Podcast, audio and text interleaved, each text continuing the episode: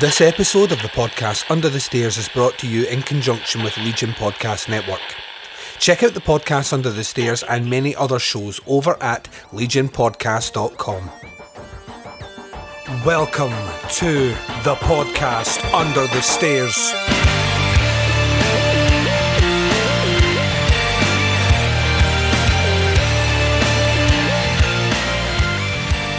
Hi, everyone, and welcome to the podcast Under the Stairs. This is episode number 78. I'm your host, Duncan McLeish, and welcome to the show. Episode number 78. That's right, we're back on track with the numbered episodes. The last three episodes we put out were bonus episodes. This was primarily down to the fact that I was going away on vacay, as the kids call it. I think that's what the kids call it. I don't know. I shouldn't try and do kid humour or kid language, it doesn't work. But uh, yeah, I think the word on the street is vacay is the word. Uh, holiday in the UK and vacation in the States. But yeah, I was away for a week and a bit, and um, a huge thanks to all the people that helped me put out some bonus episode content for you guys to listen to. That would be Bo Ransdell and Ian Kessner for their Lost After Dark interview, The Baz, who did fantastic filling episodes with me uh, right before I went and right after I came back.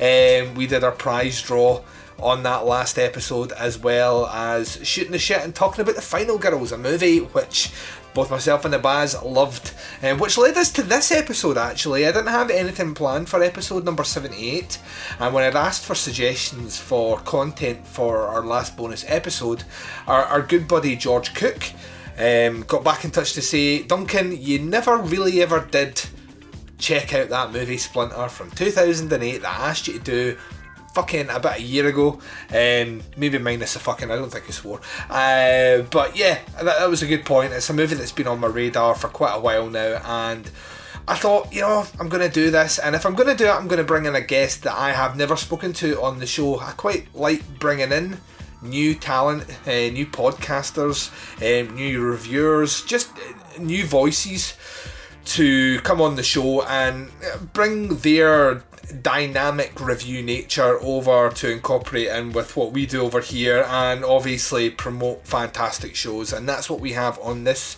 show for you today uh, i'll be joined later on by court psyops um, from Cinema Psyops, and he was an absolute blast to speak to, as you'll hear coming up in a couple of minutes. And we uh, we decided to do things a bit differently. He picked a film that I had never seen before, um, and we both sat down and watched that and reviewed it. And then we picked Splinter, which neither myself nor himself had watched, and we uh, we checked that out. And the the review for that one is also coming on this show.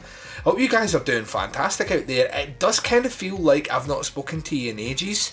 Um, I like these little intros and outros because tends to be myself.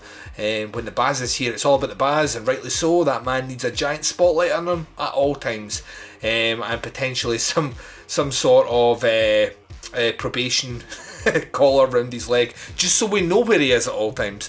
But um, yeah, it's it feels it feels great to be back doing the numbered episodes, back to reviewing some movies, and there is a ton of content coming up over the next couple of weeks. Um, I've already lined up another guest for this show, brand new guest. Um, coming up over the next few weeks, we will have my good buddy Ricky Morgan from the Hail Ming Power Hour podcast. And we're going to be looking at a couple of Italian horror movies because I love this guy because just like me, he digs a bit of the, the 1970s and 80s Italian horror movies, and uh, any excuse for me to chat about them makes me happy. Uh, we'll have Richard Smits coming back up uh, within the next month. We're looking at Two Evil Eyes, which was something we proposed on the episode he was on previously, and we'll be looking at that. The Baz is going to be coming on real soon, next couple of weeks as well, to sit down and go through some cannibal horror movies with me um, before we sit down and tackle his uh, Halloween retrospective, the, the entire look at the franchise. That's going to be a ton of fun as well. Also, I've planned a French extreme horror movie show. Uh, with big Davy Buchanan from Rock and Reel Reviews. Kind of found out recently that he'd never seen any of the new wave of French extremism and watched Martyrs and loved it. And since then, I think he's bought about seven or eight titles from about that time period. Um, and we are going to be doing on this show reviews of Inside and Frontiers, which I can't fucking wait for. That's going to be a ton of fun as well. So, tons of content, tons of shows coming your way. Um, and hopefully, you guys dig them as much as I do. Also, we're currently in the planning and prep stage for the Cronenberg Roundtable, which will hopefully land within the next month and a bit. I'm still fine tuning deadlines, etc., uh, for all my guests. But yeah, that, that show's going to be fucking massive. An entire sweeping look at the, the collective works of one of my favourite directors of all time, David Cronenberg. Um, so yeah, keep your eyes open for that one and your ears peeled or something, which means that in a different way. I don't know. Um, but yeah, uh, so tons of content coming up on the show. We're also going to be running a competition um, towards the, the release of that roundtable. Um, I have one copy of Arrow Video's Videodrome. Now, this is not a special edition release, this is a standard release, but it's a Blu ray copy. Uh, it is unfortunately region locked for the, the Europes. So if you are in the States, you would need a Universal player to play that. But keep your eyes open for that. There's going to be quite a few competitions coming up over the next month or so um, with some really quite cool and interesting prizes. Uh, we're trying to be far more interactive this year with our listeners. So we're maybe even looking at potentially um, bringing more of your comments about movies into the shows. So we will announce the shows well in advance. If you want to write in with your thoughts and opinions, we will tag them in on the reviews. So we'll see if we can get that going. If it doesn't take off, then no harm, no foul. But if if we do start taking off with them, um, um, point of fact, we actually have one of them on the show this week. Uh, George Cook actually did write in to us at our email address podcast under the at gmail.com to kind of uh, voice his opinion as to why he's been pushing me to watch Splinter. Um, so we will be covering that that later on. So I think I've talked enough at the start of this episode. For those that asked on the Facebook page, yes, I did have a fantastic holiday. Thank you. It was good to get away. It's always good to come back. I do miss podcasting, even when I don't do it for a, for a week. I kind of get the itch uh, to continue on. Um, and thank you for all the love and support over on the Facebook page, which was great while I was away. You didn't give Baz too much problems, um, which part of me felt like if you were just going to do it, that was the time to do it. But uh, we'll save it off and we'll catch him on something else. And um, yeah, so I will be back to speak to you at the end of the show.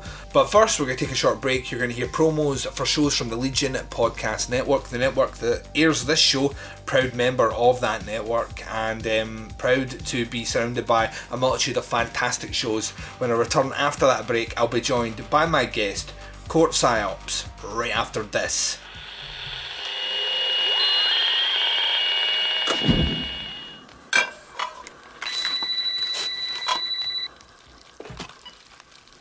Hello? Hello, who is this? Who are you trying to reach? I don't know. Oh, I think you've got the wrong number. Do I? I'm gonna hang up. Wait, don't hang up. What's that noise? Popcorn?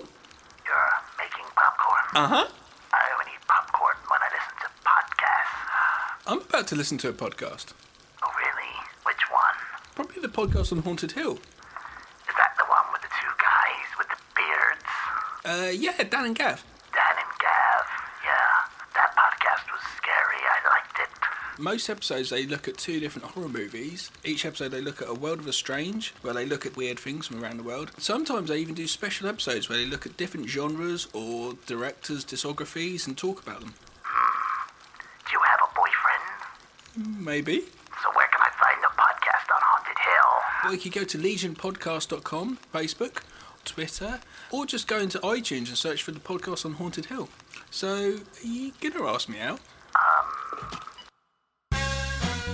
Did you ever see a film at such a young age it left you traumatized with cinematic wounds? Oh, necrophilia. Oh, oh, oh. It's a dead issue, man. Don't don't push it. Cinema Psyops is a weekly podcast documenting an ongoing experiment on the mind of an unwilling test subject.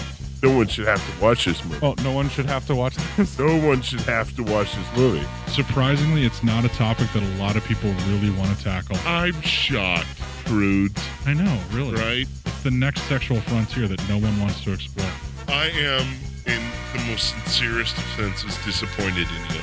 It takes a powerful goddess like Connie, jam her arm down the monster's throat and kill it. Oh, I'm still tripping out over that. Even as a kid, I was like, I gotta find a girl like that. Every week, I, I get a new look of disappointment that I never thought I could get out of her. Unimaginable. At 12 years old, you should not be watching this movie. Obviously. At 13, you should not be. 14, you shouldn't be. I'm not entirely sure even 17 year olds should be watching this. Just because you're offended by something doesn't mean that you have the right to demand that it doesn't exist. Watching this film again, I had all of this like little nerd glee with everything that kept Little popping up. history doll Yeah, popping up at you. So I totally loved this film. Hey, I know why you you know couldn't see that. It's because your brain's warped watching this shit at 12 years old. Yeah, this is this is a rough movie. I told you ahead of time when we were getting ready to do it that it was. How gonna a did you watch one. this shit at 12? Because physical wounds heal, cinematic ones don't. Listen to Cinema Psyops. And welcome back. So it is my great privilege and pleasure at this point to introduce a brand new guest to the podcast Under the Stairs. I don't get to say this enough while doing this show, and I don't know why because I book the guests, but um, I don't often get to say how excited I am to get the opportunity to chat to podcasters that I chat to online but never verbally chat to them through Skype. So um, this this show has been uh, this show's been one that I've been really looking forward to, uh, probably since before I even went away on vacation. Um, so at this time, allow me to introduce uh, my very good friend, Court Psyops from Cinema Psyops podcast. How you doing, sir? Oh, I'm doing great, man. And you have a surprisingly large amount of room underneath the stairs here for me to fit. I do, I do. I, do. Is it, I I mean, it might the, the sound of the show might sound a bit cramped, but it's, it is. I like to think it's spacious. I like to think that there's there's it's an inclusive under the stairs with enough room for everyone. Exactly. Um, so, like I said just at the start, there you um, host a podcast called Cinema Psyops. I think the last episode you put out was like number thirty. Is that right? Yes, that's correct. Jesus, that's a la- that's a landmark in itself. Um, and you've been doing that for the, the last year or so, isn't it? It's about Um, it's just a little over a half of a year now. We kind of just started over half a releasing year. stuff. Yeah. Right, I thought it was longer than that. Sometimes it feels longer, but it's only been about a little over six months. When we hit uh, 26, it was six months because we've been doing one a week. yeah, yeah. That that that's been my big thing is get it out on a regular schedule, put it out on the same day, if not a little bit earlier, and make sure you you know keep it going for the people that want to listen to it. Exactly the, dependable. That's exactly the same way I approach it. It's uh, it's a lost art. There's a lot of shows that um, get bogged under with a lot of things, and they really struggle to maintain that kind of main, maintain a, a, a kind of sensible time frame for them or a time scale. But um, yeah, I, I do enjoy I do enjoy knowing that um, my iTunes feed will will pop uh, uh, kind of it reloads like once every two or three days. I have it set up with, and I do get a bit giddy when I notice there's a new episode that's popped up under your feed. So um, it's, a, it's a great honour to have you here. I was saying um, to you just just off air, one of the things I like to do, especially with my my new guests. Um, who inevitably become repeat guests, but at, at the start, when they're fresh faced and full of enthusiasm under the stairs, I like to ask them a bit about themselves. Um, you know, what's their what's their background history with horror? Uh, what you know, where do they gravitate to within the genre? Um, and just from chatting kind of off air, and we can go into a bit more here. You were you were saying that very much like myself, like horror got in young, like really young. Like when they say when they're talking about serial killers. And they say, yeah, yeah, the, the trauma got in at a young age, and that's why they do the things they do. Um, there's a lot of podcasters the horror got in young, and you fall within that camp. You've been watching them since you were knee high to a grasshopper. Is that safe to say? Um, probably even shorter than that, actually. um, my my horror actually, my love of horror goes back to um, even uh, before I could probably even talk. Um, I would have this thing where I would gravitate towards these, you know, bizarre images, and I remember being a small kid and sneaking around and like looking at a mirror to have a reflection of the TV when my parents would be watching something and I was supposed to be in bed. And, you know, like as a toddler, I would try and watch stuff like that. And I won't reveal the the first movie that I saw like that because uh, I think some of the people. Well, oh fuck it, I'll just say it. The Exorcist. I was Oh, probably like, I was probably like a toddler, and I think they rented it and were watching it. My mom and dad, and I just kind of snuck out of you know my little room and ran out through the hallway and just kind of hid. And there's two mirrors the way that our house was set up, and if you looked in one in just the right angle, it would direct you directly to the TV. And I watched a good portion of the possession scenes there, and I was hooked. Um, I, I loved. Uh, I know they released them here in the states, but I don't know if you guys got them overseas or not. But there were these great books. They had uh, orange covers, and they were the Crestwood House Monster series. I don't know if you guys ever had those. It's not something I'm familiar with. They may have they may have existed. I, I unfortunately had uh, a parent who would only get me Stephen King books growing up, so um, it was it was, was- King or nothing. So. How was that unfortunate? That's amazing, Duncan. Uh, you, you you say that, but they're they're yeah. King's hit or miss for me. People know my opinion on King. I, some of it is great, some of it not so great. Uh, I think it was about maybe I was about twelve or thirteen before I found Clive Barker, and Clive Barker was more my more, more my scene. Uh, I had a bit more of the the fantastical about it that that I think sometimes Stephen King struggles with. It's, it's like Oh. that. We need something fantastical. Put in aliens. Um, so uh, Put in a giant floating turtle from space. yeah, yeah, of course. I mean, every every single story should have one of them. should be somewhere in there. And if it doesn't, I don't want to read it. So, uh, but yeah, no, I, I, uh, there could very well be there'll be listeners from the UK screaming at their devices just now saying they were huge in, in Scotland, Duncan. They were huge in the UK. How do you know? How do you not know this? But I take it that's something that you were kind of hooked on then. Yeah, absolutely. Um, the Crestwood Monster House series was uh, it, it's sort of like a thing that they would do where they would market to schools for kids. They were these like little, almost you could call them almost like pocket books where you could stick them in your back pocket, and they had these hard orange covers that were. Uh, they, they had monsters on the front of them, and the books would specialize. You would have one for Godzilla, you would have one for like the Wolfman or all the incarnations of the werewolf from Universal. Uh, they had them for Dracula. They had them from the creature from the Black Lagoon. And as a kid, like we're talking kindergarten and on, my my school library had these, and I checked them out every day, one right after the other, uh, just nonstop. Just kept reading these books, and they gave you behind the scenes. You could see how Jack Pierce would build the Frankenstein's monster makeup and all of that, and I was obsessed with that stuff. So I mean, we're talking very young age. And then as soon as video stores started hitting the extremely rural area that I grew up in, that was the first thing that I did was I would beeline it right to the horror section as a little kid and just stare at the covers. Yeah. And I would look at the covers, and in my imagination, the things that I would come up with and think was actually in the movie, like almost Mary Whitehouse style, where I Oh, didn't yeah, yeah, that's- film to know what was in the movie.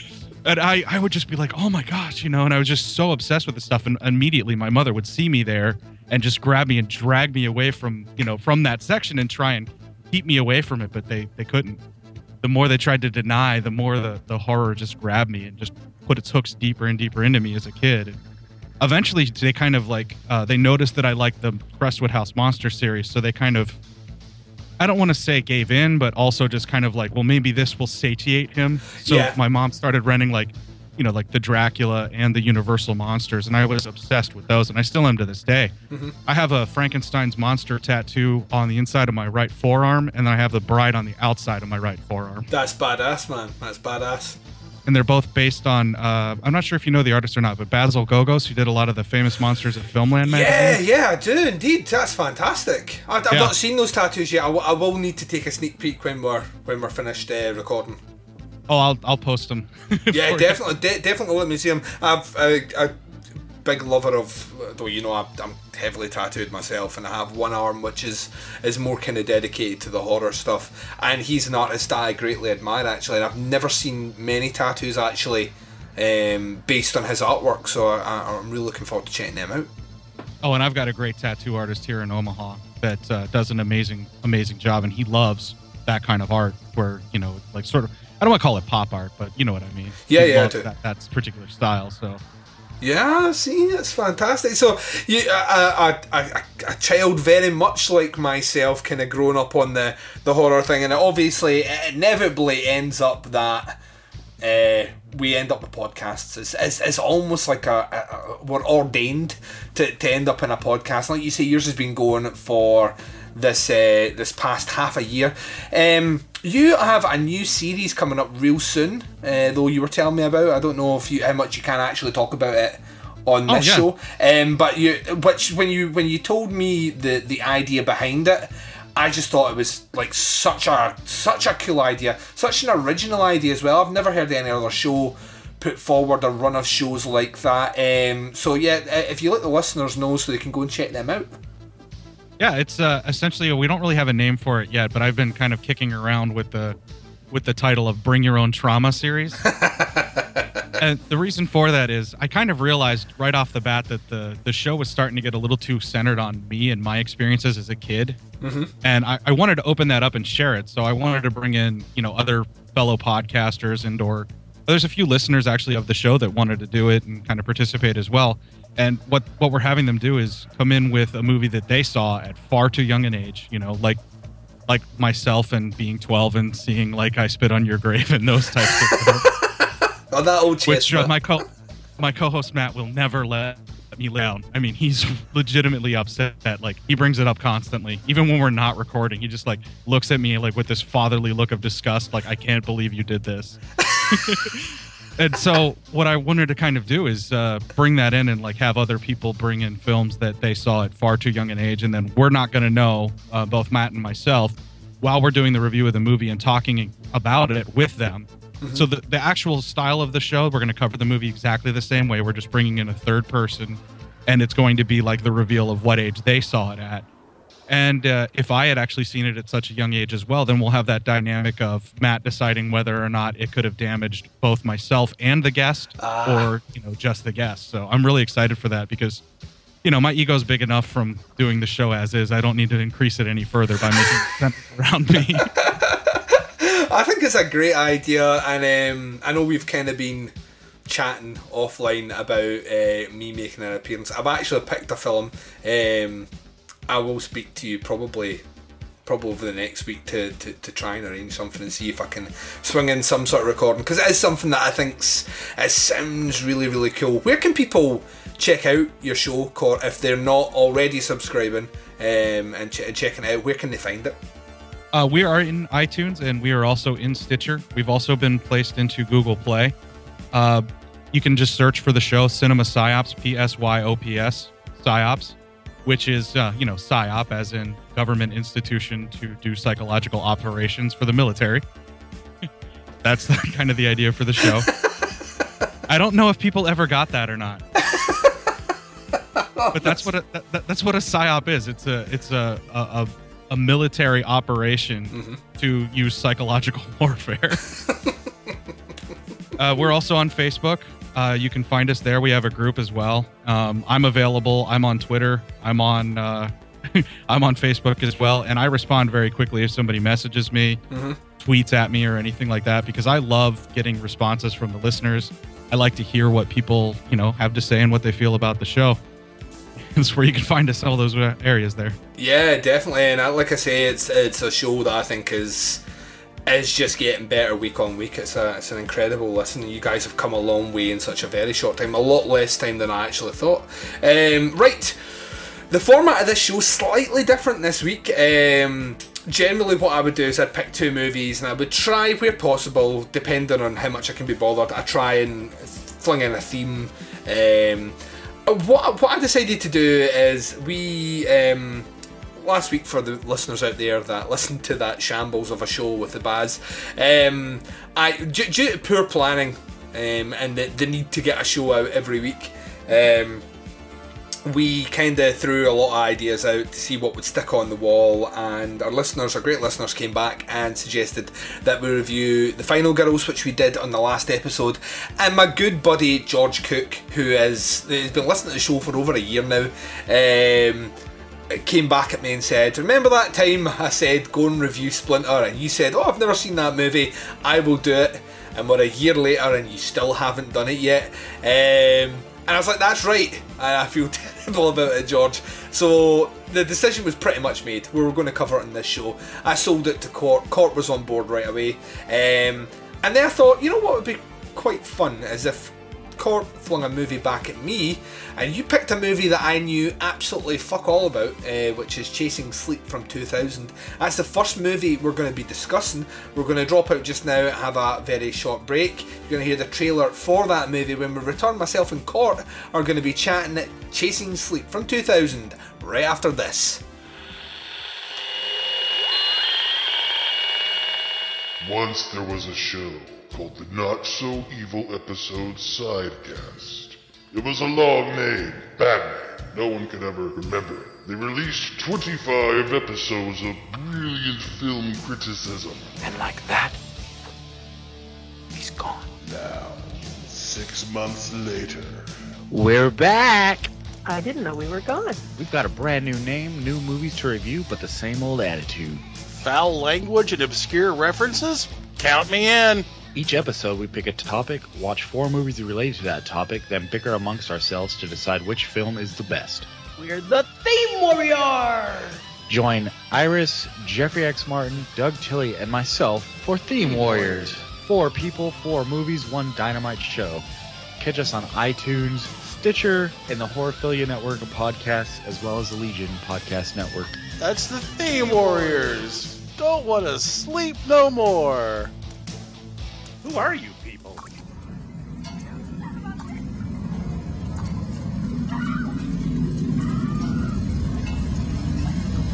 Your, uh, your wife didn't come home, is that right? Yes, yes. When was the last time you saw her? She disappeared. I haven't seen her. You heard her, I swear I'm gonna kill you, you fucking asshole! I'll kill you!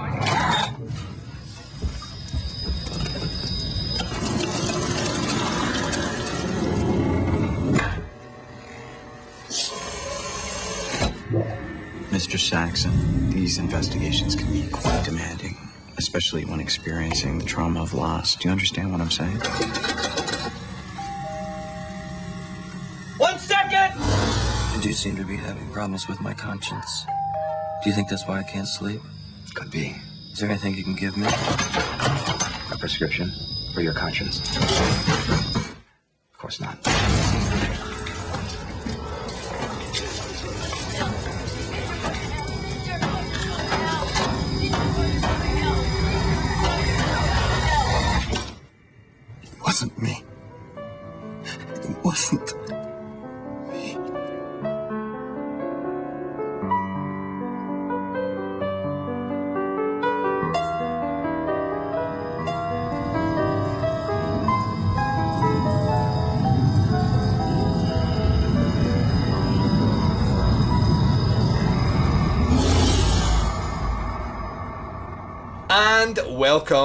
So in the in the in the break there, um, in the in that that kind of section where you were hearing promos for shows that I genuinely think are fantastic, and the trailer for this this movie, Chasing Sleep. Court kind of pitched this idea to me, and I think it's great. Um, he said that maybe the theme of the show should be movies that Duncan didn't know anything about, which is yeah accurate. I knew nothing about either of these movies, so I like that. We're keeping it. We're keeping it. Once again, I've stolen one of Court's ideas. It is now mine. Uh, I will use it all the time. Um, and and that's it. That's how I'm going to do things. And there's nothing anyone can do about it because it's my show. Um, I genuinely knew nothing about Chasing Sleep. Um, it's directed by Michael Walker, written by Michael Walker. The movie stars Jeff Daniels, which surprised me straight away. Molly Price, Ben Shenkman, uh, Gil Bellows, Michelle Hurd, Emily Bergl, Julian McMahon, uh, Guy Sanville, other folk. We're not going to go too far into all that. Uh, synopsis for the movie, as listed on IMDb, is a college professor wakes up to find his wife has not returned home, then struggles to understand her disappearance. Um, I think the reason this kind of threw me is the fact that we were obviously kind of looking for that second movie. This is one of the ones you came back with. I think this was your first suggestion actually, was Chasing Sleep. Was that right? Yeah, I asked if you had uh, done it yet on the show. Yeah, Uh, and I was like, not only have I not done it, I I don't know what strange foreign language you're speaking. I've never heard of a movie called Chasing Sleep before. And you're like, Jeff Daniels is in it, and I was like, I love Jeff Daniels. I don't know what you're on about. it's like, uh, uh, what? Um, and then you were like, oh yeah, it's a trippy film, and you said you used a couple of words to describe it. Um, and from those couple of words, I was like, yeah, sold. You like that's I don't even need to look at a trailer or anything. Completely on board with this movie. Um, so for the first time, I sat down and I checked out this movie, and I'll I'll say up front, um, I had a lot of fun with this movie. I really, really, really enjoyed this movie. Um, it's a very, very limited cast, but and it's got like a, it's got really one location, um, but it's just it, it just works so well for it. So before I go into to huge orgasmic speeches about uh, what I thought really worked in this movie, why did you pick this movie, Court? Uh, well, just to kind of pull back the curtain on both of our lives a little bit, we've we've talked a lot on Facebook before we actually ended up working together, Mhm. and both of us kind of suffer from insomnia. Yes. Luckily for me, in my adult life, mine is not uh, has been has not been as bad. Uh, it's but primarily in my teens is where it was the worst, Mhm. where I would go a day, maybe two, and not be able to sleep. Sometimes three. You know. Yeah. Uh, and there's certain effects that happen to you when you uh, like lack sleep for several days. your your brain starts basically putting you into a dream mode while you're still awake. You start seeing things, you start hearing things uh, that aren't there, and you kind of know that it's not real. But at the same time, the more lack of sleep that you have, like the the longer you go without sleeping, the more realistic this stuff starts to feel and from suffering from that i knew that we would both have a good conversation you know from that lack you know kn- knowing what that feels like because that's exactly where this film kind of its base is is a man who cannot sleep Mhm. and who has like these increasingly strange and bizarre events that happen to him as you know as he goes days and days without sleep and you know you, that kind of like the loss of time that he experiences and all the things that we're about to dig into i knew that that alone would at least give us a good conversation Yeah, I think um, you're 100% spot on when it comes to insomnia. I've had it since my late teens and it comes and goes in waves with me. Um, there are weeks where I will have as little as about six hours collectively um, sleep. There are other weeks where I sleep semi normal. Maybe about four or five hours a night every night, um, and it comes and goes uh, with no real sense of pattern at all. It's just basically my brain constantly runs at a speed which doesn't make sense to anyone, even when I'm on my downtime. Um, and I'm, a- I'm a firm believer of of no medication for, for you know I don't want to be in a position where you know I end up taking something and then have a, a crutch or necessity to to take that over and over again to to achieve something which is supposed to be natural. Um, and I love how this movie kind of focuses on the impact of pharmaceuticals and there's a lot of shots of people taking pills for different things which i think um, works really well in the movie but yeah you bringing this movie to me once i started watching the movie i kind of got this this kind of sinking feeling that maybe it was like a kind of proto version of The Machinist from uh, 2004, or even to an extent Insomnia, uh, which is in itself a remake um, of a, a Scandinavian movie, the one with uh, Pacino and Robin Williams. I kind of got this feeling where, you know, we're gonna. Uh, we're going to find out something bad has happened to this character, um, or this character has done something, and his lack of sleep is the byproduct of that. And that's not the case in this movie to, to a huge extent because the movie does end up the way I thought the movie was going to end up fairly early into it, um, but I don't think that's the mystery that the movie is trying to put forward. Um, it's we. I think it's it's safe to say, and like it- like with every review on this show, we are we are spoiling this movie. So if you haven't seen Chasing Sleep, this is one that if you go into pretty cold and you've not seen a movie like this before, there may be details in it which you'll find as like these really cool revelations um, or surprises or mysteries that unfold. So certainly check it out before this review. Um, if you have seen it, you've stuck around, or you haven't seen it, you've stuck around. Well, God help your soul. Uh, but yeah, the, the thing I, the thing that I thought was quite interesting was like basically from about five minutes into this movie, I knew Jeff Daniels had killed his wife. There was no way I, it wasn't going to go that way. The sort of movie it is, Um, I was waiting for the twist to be that he hadn't done it, um, and I'm really happy they didn't do that because the longer the story goes on, the more we find out about his psychology. Um, and the more we find out about the relationship with his partner um, and how complicated that was towards the end. And that's the bit that's a mystery for me. As more information comes out, the more your attitudes towards Jeff Daniels change as a character. Um, at the very start, his wife is missing, so we were in the kind of what you know. Have you had an argument? Why has he been a bit, you know? But why he genuinely does look very.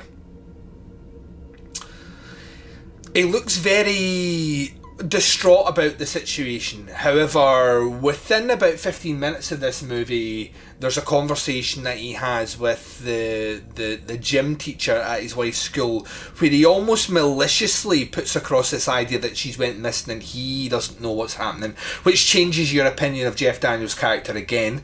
Um, within the next 20 to 30 minutes, there's there's these ideas of things were not all that great at home, and then we find out that she's had uh, an affair. Then it goes one step further, you know, within 15 minutes of that, we find that she's actually been pregnant by that affair. Um, and it continues on that way, and that to me is the, one of the greatest strengths of this movie is, is that it is a mystery that keeps giving you a little bit more information as it goes along. And when watching it, the initial sort of comparisons I had were to movies like The Machinist. It's difficult not to have that comparison to The Machinist, was a, a guy that is uh, cannot sleep because he is tortured by an event that happened that he can't remember, he can't quite grasp until the very end. Um, and this one actually reminded me more along the lines of.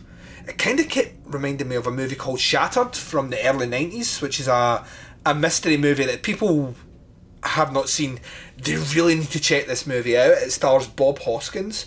Um, and it's a mystery built upon a mystery built upon a mystery. And as we travel throughout the movie, as more details are released, you kind of think you know about this. You kind of think you know what's happening with the character, um, and then there's a twist towards the end which kind of confirms what you maybe always kind of thought you knew about the character, but which was completely different. And that really drew me in. And I thought Jeff Daniels, who is an actor who's more known for, in the past certainly, from this time frame of being more involved with kind of quirky comedies or even kind of the the kind of the darker comedy side of things has obviously went on and since become more of a serious actor through things like the newsroom um, which even has an element of comedy to it as well. He plays this role perfectly. He plays edgy, psychotic, caring, loving. He, he runs the full gambit of emotions and personalities in a very, very, very convincing and very understandable sort of way. And that's before we even start delving into the sleep science. Um, in terms of how the story unfolded to you, I mean, did you kind of think the same as me when watching it for the very first time. I know it's a, a while ago since you watched it for the first time, but did you did you come in the same way? Did you think you knew kind of how the movie was ending anyway, but it was a journey to get to that end, which was the more interesting part? Actually, absolutely. Um, within like I can't remember exactly what time frame it happens, but he makes the call. He talks to I think it's Paul on the 911, mm-hmm. and he basically just kind of doesn't know if he wants to report it yet or not. He calls one of her friends, and then he sits around for a little bit and then decides to make the call again. And he talks to that guy Paul. They send a police officer out, and it's literally within like just a. It feels like it's it's like he just hangs up and the guy's already there. Yeah. So they automatically set up that this guy has been missing time. There's not something. There's something wrong with him. There's not. He's not right. Mm-hmm. Whatever it might be and while talking with the police officer, I mean, we're talking probably within the first couple of minutes of the movie actually starting, he drops the line where he says, My wife drove, and then corrects himself very obviously, drives. Yeah. Whatever type of car. And from that point on, the I remember the first time I watched it, from that point, I'm like, You fucking murdering bastard. You killed your wife. it was like right there. I was like, Okay, well, you know that and as as you watch it for the first time and you see that you're like oh well well it looks like this movie's spoiled for me. You know what are they going to do that's going to keep me interested from here? You know you kind of get that oh i've seen this all before attitude at the film when you first start it almost. And uh right at that uh, right at that point after he was done talking with the police officer you know and the, the more they start doing the the lapse of time because whenever the the lover kind of emerges and shows up which was george Simian i love that they named him that meaning Oh, you know like an ape Yeah, yeah. that's great. what he is That's absolutely great. yeah and uh so when george Simian which is uh he was in nip and tuck wasn't he That's right. That was the big role. I think he went on. He did like uh, Fantastic Four and things like that, and its initial run as Doctor Doom. But that was his his more prominent role about this time would have been, uh, you know, Nip Tuck. which one was he was he nip or tuck I love this idea now being like a buddy cop series called Nip and Tuck. Uh, oh yeah that, that would have been one i watched we're not talking about that show we're talking about chasing sleep And, and saying that though, Nip Tuck had like I, I was a big fan of that show for like the first four seasons. Um, it kind of lost me towards the end. Um, there was issues to do with the writer's strike at the time as well, which delayed off one of the, the seasons or split it in half. But there was some unbelievably dark material in Nip Tuck, and it didn't. So, so when people were surprised that. Um, you know, the guy went off and did Glee, then did American Horror Story, and people were like, I can't believe this guy from Glee did American Horror Story. Look how dark it is. And I was like, yeah, but he did Nip Tuck, which was a really dark, fetishized TV show about plastic surgery and murder. I mean, so yeah, it kind of makes sense. He's did American Horror Story. If anything, I was surprised it did Glee. Um, where, where was the shock at all with that? You know what I mean? Uh, but yeah, that's that's kind of more what he's, and he has a small part in the movie, not not a big part, but I do like his part in it because he is the.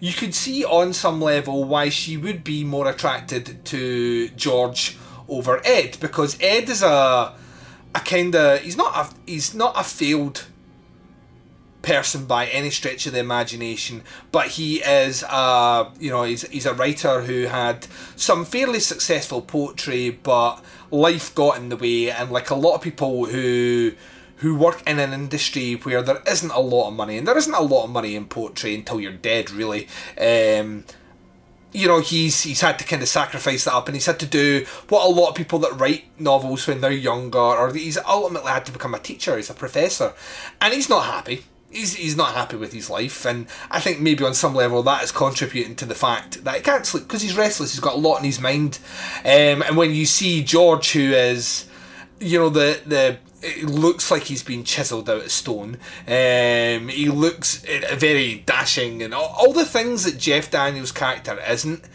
It's not difficult to believe why she would have an affair with this guy.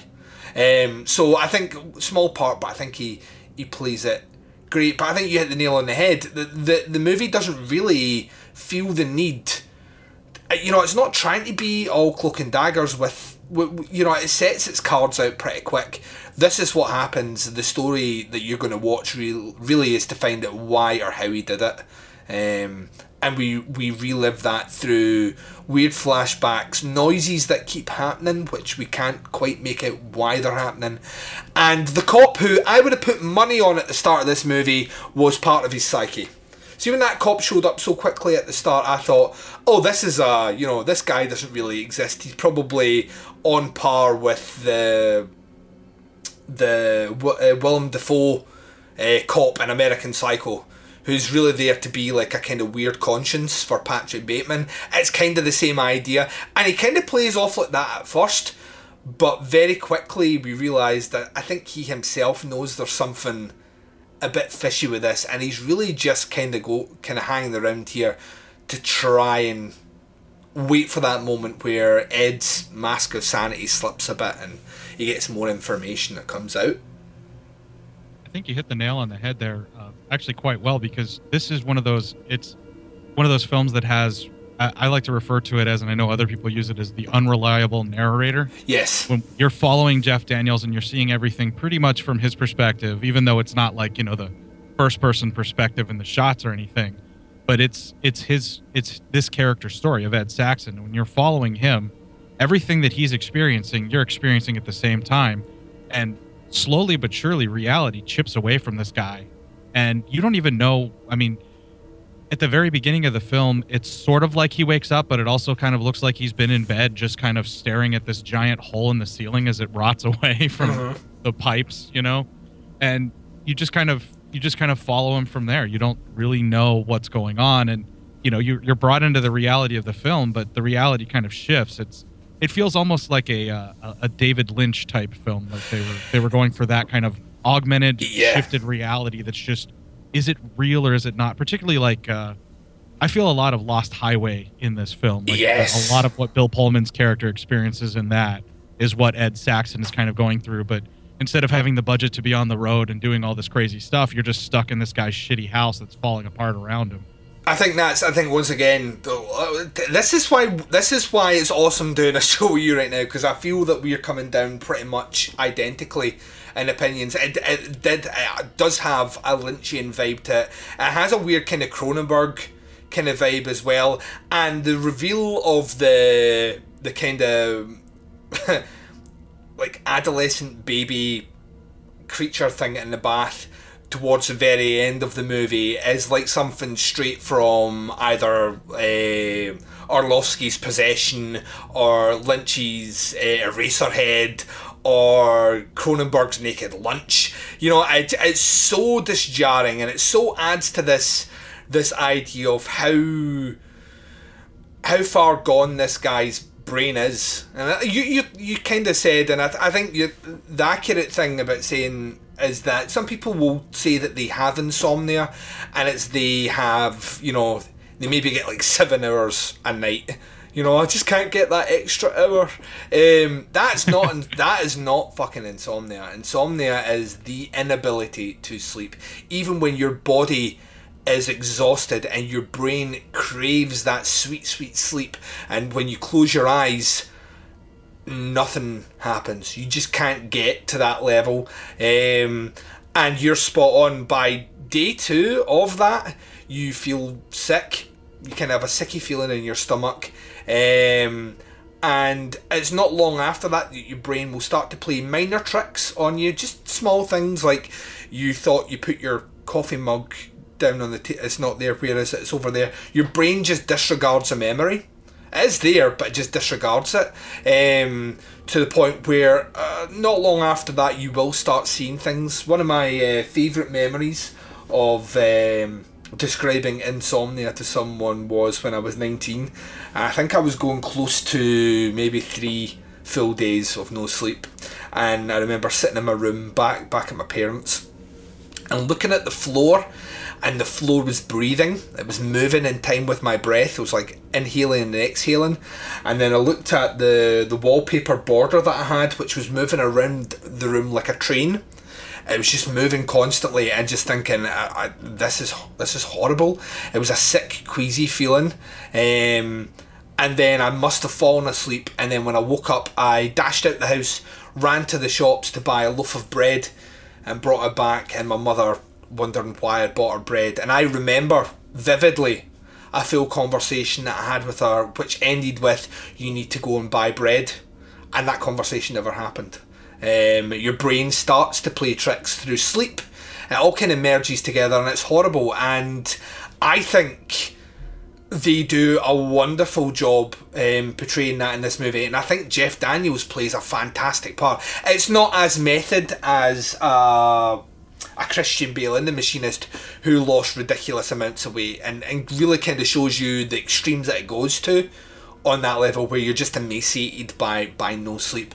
But Jeff Daniels questioning things, his overall confusion, and then basically how pale his skin starts to get towards the end, um, and how just gaunt and unwell he looks as a character, I think is a very accurate representation. I think it sells the movie to me as someone who has an on and off again relationship with the, with insomnia, but it kind of puts forward and not a patronising or unbelievable sort of way to an audience that could be primarily made up of great sleepers. I think it kind of puts that across of this is kind of how it feels to be there. There's a weird wooziness, a Lynchian wooziness that's in this movie, which is put over by the fact that the character just can't sleep.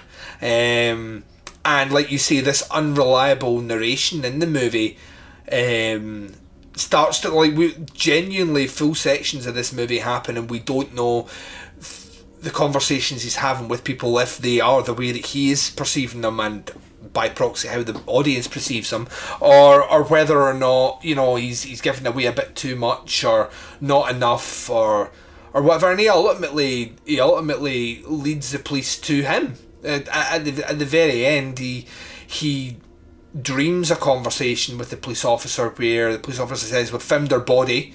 It wasn't far away from the car which was parked near that George Simian's house, um, and her body was found in the woods. And when he relays that information to the psychotherapist that's been sent to him, and says that all out, and then he phones the police officer. The police officer's like, nah. He's pretty much told them where the body is. So through this this kind of lack of sleep, his his brain has tricked him into to basically uh, acknowledging guilt, which I think is once again is done incredible in this movie. Um, it's a really, it's a really, it's a really fucking good movie, Court. Um, I, I'm glad you liked it. Oh yeah, th- these are these are the sort of movies that I mean. I, I do another show called uh, Duncan and Bo Come Correct, and I pride myself on that show that every single show we do, each each person on that show is going to get to review a film that they've never seen before and sometimes never heard of before. That I relish that that the gaps in my genre knowledge that someone can come and say check this movie out, and when it hits me that in a way that I'm like this, you know. If it's a movie I don't like, then I kind of think oh, I, f- I feel vindicated. This is why I didn't see it, even though I didn't know about it.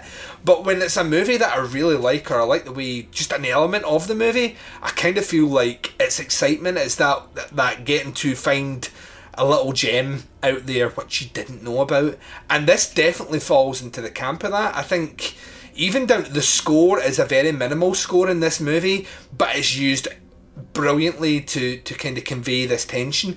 The movie couldn't have been shot in that much money either because of the location, etc. But it just works. You have this kind of constant claustrophobic feel of being trapped in this house with someone who's slowly losing their mind.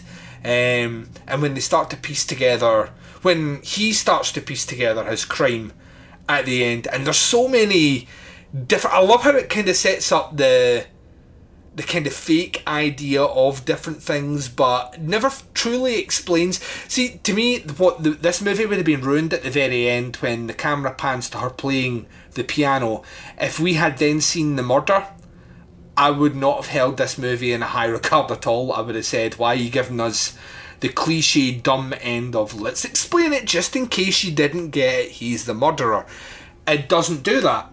Um, this movie sets up a whole series of gruesome ways that he could have potentially got rid of the body. There's a fixation of the camera on the garbage disposal and the sink several times in this movie. Even flushes at one point an imaginary chopped off finger that moves like a caterpillar along his floor. Um, then there's the idea of maybe he disposed the body down the toilet because the toilet's blocked. And then there's this idea of maybe uh, uh, he he did something in the bath with the body, and but it never explains it. You never fully see what happened, and I think that is that's testament to this filmmaker because there's a lot of people out there that would feel the need to show you, are bow to pressure to studios who tell you the audience needs to see this. And Michael Walker doesn't do that, and I think that might fall into the camp because he wrote the movie. Um, but yeah, to me it works. It worked incredibly well. Actually, uh, you know how on my show I like to always look a little too deep into things and try and find symbolism and all of that. Yes, I've I've actually done that for this film. So, one of the things that I I kind of took notes about was the plumbing issues that are in this house. It's not just because he uh, essentially may have disposed of the body by. I think he may have chopped it up in the bathtub and Yeah. then flushed pieces down the toilet, and then some of the more bonier bits that he couldn't get down the toilet, maybe he went through the garbage disposal with, because they do kind of recreate that when he finds that creepy ass Cronenberg like crawling finger across the floor. But I actually think that the the plumbing issues in the house are actually representative of Ed Saxon's emotional repression because in his wife's diary, there's some discussion about the days before something actually happened, the build up. He had actually slowly but surely been, his insomnia was getting worse and worse. He was more and more moving from rational thought, and he was already downing all of those pills that he was trying to take to be able to sleep. Mhm. And when he starts doing that, she describes that in the in the actual diary when he's reading it. And I, or I think that what ends up happening is it's kind of a, a large indicator of his slow like descent into madness before her death. And I think when she dies, I think when we start on the film, it's after he had gotten that release, and I think he actually gotten had gotten some sleep after he had taken his wife's life Mhm. because he had he had gotten some revenge, and that way, like some of that that repressed anger and that that rage got let go, and we actually see sort of like there's a lot of shots of the house where you can kind of see like where the I mentioned the rotting ceiling earlier. That's caused by a leaking water pipe of some sort. Mhm. It's leaving like a large gaping hole, and it's right above their marriage bed Yeah. so you you know it's it's symbolic of like their their marriage rotting from within i think almost the way that they set that up Did you think that um, Ed's character was impotent? Um i think it's a possibility. I Uh, kind of thought that as well. I kind of thought the idea of her getting pregnant by someone else and the, the plumbing issues as well may may be some sort of attempt to put forward this idea that they couldn't conceive and that may have been one of the pressures in the marriage. And m- that maybe the final tipping point was the fact she conceived by someone else who had maybe come across this diary before and read it and that was the final straw when they found out that she had actually got pregnant by another man i kind of disagree i think he didn't know until the cops revealed it when Really? he found the diary Mhm. because the reason for that is he actually starts getting slightly better and he looks like he's doing okay yeah and it's it's in like there is a bit of a backup which um for me whenever the toilet backs up and the tub backs up and all the plumbing starts making noises that's like the sound of his repressed feelings being pushed to the surface once again Yeah. that's kind of how i looked at it Mhm.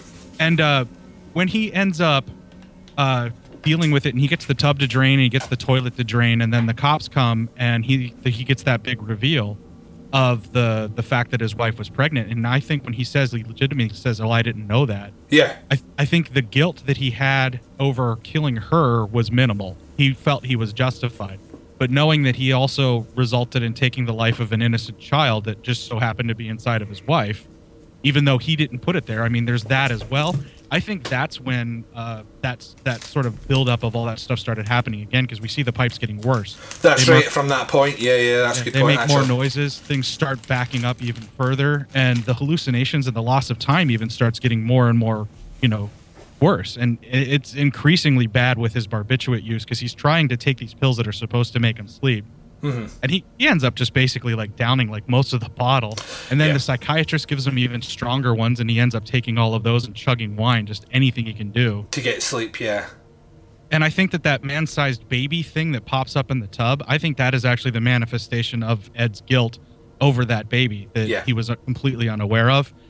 And so whenever you sort of see the you don't actually see full-fledged dismemberment, the way that the film shoots it is so gruesome and beautiful at the same time. yes yeah it's an incredible it's- shot It's it's Jeff Daniels like you see him the camera's like underwater and Jeff Daniels' character Ed Saxon is like slicing something and then the blood just fills the water Mhm. and it almost obscures your vision of him and all you see is blood and little bits of groove floating in the water which is just a breathtakingly horrifying shot. Oh yeah, yeah, it's it's incredible. It's incredible. One of those one of those moments where you're reminded that this director, and I think this this this is either his first or second movie, but to me, I was quite surprised to find out this was like an early directorial effort because there's certain shots in this movie that are just fucking wonderful to look at.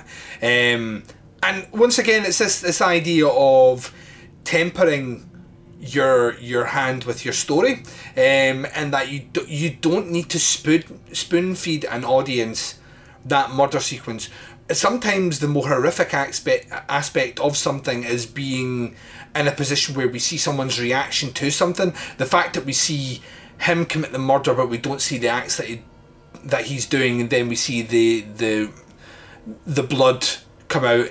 You then instinctively think you know what's happened, and that, that kind of open open idea to interpretation as an audience member, um, I think works really well within the movie. And it's it's one of these things that's you tend to find that sort of stuff comes with a more seasoned filmmaker, where they you know they don't feel the need to to to spell everything out to the audience. They kind of think they know their audience to an extent, and that's exactly what I felt watching watching this movie. Is that the the greatest asset for this movie is that it focuses on the characters and not the the actual deed itself. The murder, if if anything, is is the the background to it's the justification for us following Jeff Daniels' character around for these couple of days we're with him, but it's the following around of that character that is the, the interesting aspect of the movie. It's the, the psychological analysis day by day of someone who, like you said right at the start, is unreliable in, in terms of how he tells his story, and the more we find out about it, the more things, the more your opinion of the character changes. Um, because there there were sections in this movie that I genuinely felt sorry for him. Um, and then there was other sections where I was like, "You're a fucking monster," um, and that's that's good storytelling to me. It should give you that that roller coaster ride of of emotions towards your, your central character, who. Yeah, the, the more you the more you follow him, the more you find out about him, the more he's a dislikable character. Um, But at so the yeah. same time, you still feel sorry for him Of the course. entire time. because he can't remember what he did. That's Yeah. the thing. He's done something so horrible and so unspeakable that he has this guilt rotting away his insides like the plumbing in the house. Um, and he, he he doesn't he doesn't know what it is, and you you know that if he just gets that sleep that he craves, that maybe it might start coming back to him, but he can't, and nothing's helping him.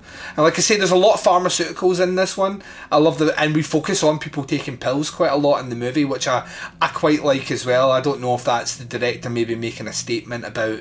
Um, a societal statement about the need for pharmaceuticals to, to get through the day. I don't know. Um, maybe I'm putting too much into that, but I really like that aspect as well. But he, he cleverly focuses on things I think it's movie. because Ed has a problem with barbiturates trying to help him sleep. I think he's addicted to whatever those pills are that he's taking. Yeah. And I think that because he notices other people possibly taking some medication here or there, or maybe he's hallucinating it because he needs more pills or he's craving more. Um, it could have that that societal commentary, but at the same time, it could be just a manifestation of his addiction. The way that his you know hallucinating brain is just kind of you know take more pills. We need more now. You know? Yeah, yeah, definitely. Um, this is the part of the show uh, that I like to ask my guests if they have any final thoughts, anything they want to say before we grade it. Cor, anything else you want to say about Chasing Sleep before we assign it a little teapots grade? Yes, uh, it's actually clear throughout most of the film, like we mentioned earlier, Ed Ed murdered his wife, and he's attempting to frame George Simian. It's obvious that's what he's doing. Mhm. Uh, it's only when he actually discovers that he killed the child uh, when he murdered his wife that that guilt actually manifests itself, and that's when we see the pipes backing up, and it's like you said, it's rotting away the house from within, which is very representative of him. He's being rotted inside out with his guilt and his anger and his rage, and he just can't really you know put together the pieces. And when he finally does it's essentially the end of the film. And you know he kind of realizes what it was that he lost. And that's why i think why they focus in on his wife playing the piano. Agreed. He's he's thinking about the the positive things. And i think he's pretty much i think he's dying there at the end of the film i think Yeah. what, all those the, the cocktails of pills and everything that he's popped he's going too and i think it's just one of those things where like you said before the cop's definitely a hallucination i don't think he ever actually called the police even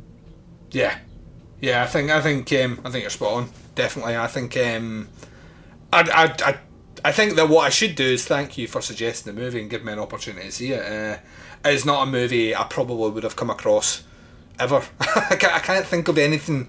There's not out what Jeff Daniels being in in this movie. There's nothing that would have been a grab for me to even find this through even a list or anything. I genuinely had not heard anything about it, and I'm so glad that I got to check it out. Um, as you are well aware, Court, on this show, we like to do a little Netflix grade. Um, that's that's simply means that one is hated it, two is didn't like it, three is liked it, four is really liked it, and five is loved it. You are allowed to assign point fives. Um, on that scale, where does Chasing Sleep come in for you? i'm gonna give it a four out of five it's not a perfect movie but i absolutely really really like it I am exactly the same as you. um, I thought there was a lot of it that I really, I found myself thinking about it the following day as well, which is a huge credit to the movie. I do like movies that that stay with you after the credits roll. Um, and yeah, it is it was immensely enjoyable, if not at the same time uh, kind of one of these really personal feeling movies. Like there's certain aspects to the the insomnia are so on the nose. Um, it's difficult not to watch it and say, I need to make sure that I never end up like that. Um, so yeah, if you if you suffer from insomnia, this is definitely a film that will be even more uncomfortable for you. Besides the horror elements, because they get that way too close. They do. They really get it right hit that nail right on the head. Um, yeah, so that was our first movie review. So go and check that movie out, seriously, folks. Hopefully, you haven't listened to this if you've not watched it. It's the sort of movie that's really worth checking down and then coming back and listen to it and see if you have any theories or opinions on it. We're going to take a short break just now. Uh, you're going to hear the trailer for a second and final movie review. That's Splinter from 2008. You're also going to hear promos for shows that I love. When we return, myself and Court are going to be discussing Splinter right after this.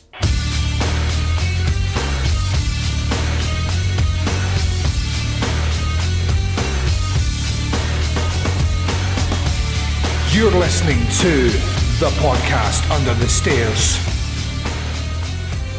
Do you like movie reviews that are insightful, thought provoking, and delivered by somebody who's trained to critically dissect every aspect of a motion picture without ever having to use obscenities? Then you've got the wrong show. Kruger Nation Horror Podcast is ready to feed your slasher movie and exploitation needs. There'll be more blood, expletives, and titties than you can shake your grandma's beetle flaps at.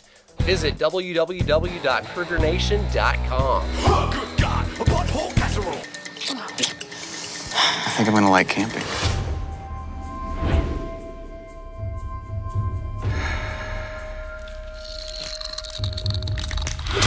She looks not right. Well, what do you want to do? Turn it off. Get in the car. Pull over. Hello? Hello? Oh, sorry, I didn't. Kill me. Get inside! What was that? Move away from the glass. It tracks us somehow. We gotta get out of this gas station. Wait, wait. Stopped. I think it's gone. Drop the gun. You're under arrest. Get in your car. There's something out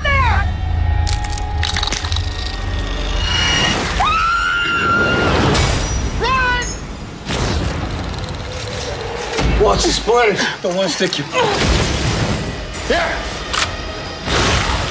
It's gonna get in you. It's gonna kill it. You okay? Don't touch it! And welcome back. So, before we get kicked into this, uh, I got an email. The email was from the man that suggested this movie to me. Is, of course, our good buddy George Cook. George Cook says, Duncan, just thought I'd send you a wee email as to why I've been recommending you check out the 2008 movie Splinter. It's yet another criminally underappreciated film.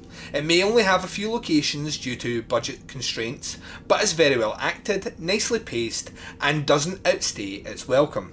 The film has some fantastic effects to me. It's almost a low budget sequel to The Thing. Let's also not forget Shea Whigham, who gives a kick ass performance as Dennis Farrell. Nice wee character arc. Anyway, thanks for covering it. I just thought I'd like to say while I'm here, keep up the good work with the podcast Under the Stairs. You're doing a fabulous job with it. Send Baz my hugs and kisses too.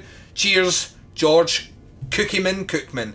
Um, thank you very much for your email, George. I will pass on hugs and kisses to Baz, um, but I'll make sure I do that via text. um, as not to lead him on because Baz can get a bit frisky and uh, he will end up humping my leg like a castrated dog. Um, I don't want that, and you don't want that. Let's be honest, no one wants that. Um, the Baz Maybe the wants Baz. it. Yeah, the Baz. Yeah, you know that Baz wants it. Um, so uh, thank you, and like I say, George was the one that suggested this movie, and it was ages ago that he did it. I actually feel slightly guilty it's taken me this long to get around to it because FYI, really fucking liked this movie as well. So this is Splinter 2008, directed by Toby Wilkins, um, written by Ian Shaw and Kai Barry. The movie stars Charles Baker, Jill Wagner, Paulo Constanzo, Shea Whigham, uh, Rachel Kerbs, and Laurel Whitsett. The synopsis is listed on the IMDb. Trapped in an isolated gas station by a voracious splinter parasite that transforms its still living victims into deadly hosts, a young couple must escape uh, sorry, a young couple and an escaped convict must find a way to work together to survive this primal terror. Um, this was the first time watch for you as well, Court, wasn't it? Yeah, actually, just like you had mentioned about uh, Chasing Sleep, I had never even heard of this film until you suggested it for the show. Mhm. Uh, because you know you had the was it George? You said his name was. Yeah, George. Yeah. Oh, spot on! Great job, sir. thank you, thank you for bringing this into my life as well. Yeah, I think I- it took you. I think it took you so long to cover this film just because it was destined for us to talk about it together. Well, the, th- the thing is, I I sent this across to you. I was like that. We've been talking about you coming on for a guest appearance for, for a bit of time now. How would you fancy coming on and doing Splinter? And you were like, never heard of it. Um, and I was like, right, uh, go and check it out. And you came back to me and you said, I've just read, I think you said you just read the synopsis on IMDb. You're totally in. It sounded like completely your wheelhouse. And to me, I was, I was, I have been aware of this movie without knowing what the movie's about for quite a while. This poster is one that is very familiar to me. It has been on, I think it's been on Netflix or Amazon Prime in the UK for a bit of time now, and I keep seeing it, and I keep thinking, I don't know why I keep, I keep seeing it, and I keep thinking Evil Dead. And I don't know why I keep thinking Evil Dead, but I, I just had it in the back of my head Evil Dead, Evil Dead, Evil Dead. And for whatever reason, that was used as a negative against it. And I don't, once again, don't know why. I'm trying to justify why I've not watched the movie, and I find that my justifications are flimsy at best. Um, but. You, At least I have an excuse that I had never even heard of it. yeah, yeah, I've got no excuse. I've got no excuse, Scott. um, so I sat down to watch this one um, the same night that I actually watched Chasing Sleep, and I watched this one after Chasing Sleep, and that's the perfect way to watch these two movies. Don't end on Chasing Sleep and then try and go to your bed. End on Splinter because it's a kick-ass movie. It's one, it's one of those movies that finishes, and when it finishes, you're like, "Fuck yeah!" You want to high five the person next to you and fist, fist bump the air. Um, this movie's this movie's a ton of fun. Like really, really, really fun. The practical effects and even the CGI effects, which I think are surprisingly well done. Um, with a movie which had once again a limited budget that it had, but just the practical effects and the, the actors themselves sell the pain and contortion of what's happening to them so fucking well. Uh, it just, it just it's just brilliant. Uh, the movie uh, essentially starts off with um, a gas pumper um, being attacked by what looks like some sort of rabid rat. Or, or, or maybe some sort of small woodland rodent, um, viciously I thought it was attacked. a beaver. A beaver, uh, a zombie beaver, uh, like, or- Splint beaver. a Splint Beaver is the new movie that I am producing with Bo Ransdell. um, the, the, the the unofficial sequel to Lost After Dark. Bo should get a kick at that. Uh, but yeah, so I, I, I, I attacks him. We switch gears like we do in a lot of these, a lot of horror movies. We get this opening scene right onto our happy couple. And the first thing that struck me is how likable this couple is. You know what I mean? I'm used to just ah, the- complacent side of me is just used to sitting down to watch modern horror movies with that sinking inevitability that something bad's going to happen to them and how little a fuck I give about that. Um, but that that never You happened. almost encourage it for most of the characters. Yeah, the, yeah, pretty much. But I, I, surprising that they do a couple of really, really good things in here. Even the convict, which I don't want to jump too far ahead, but even the convict, when we start to find a bit more of him, and things start happening to him, I started feeling sorry for him, and that is that shocked me how much that meant to me when that character does what we'll get on to, and I was just like, this, well played, Splinter. Well, let me let me give you a small round of applause here. Um, first and foremost, this movie uh, gives us these. It's a cliche to an extent. Two characters out camping in America. You crazy, crazy people, and you're camping out in America. Nothing good ever happens. Nothing good. Um, I grew up in the middle of nowhere, and I can attest that nothing ever good comes from camping. nothing it's not good. just from horror films. It's not, nothing good. Um, and we get the I get the feeling that there's a bit of sabotage on the tent, so they can go and stay at a nice uh, motel somewhere. Oh, the ma- man totally breaks that shit on purpose because he does not want to be sleeping out under the stars. Yeah, he does not want out there. Um, so they end up back in their car. They're driving along. Their car is uh, hijacked by this escaped convict and his woman, um, who who very very quickly.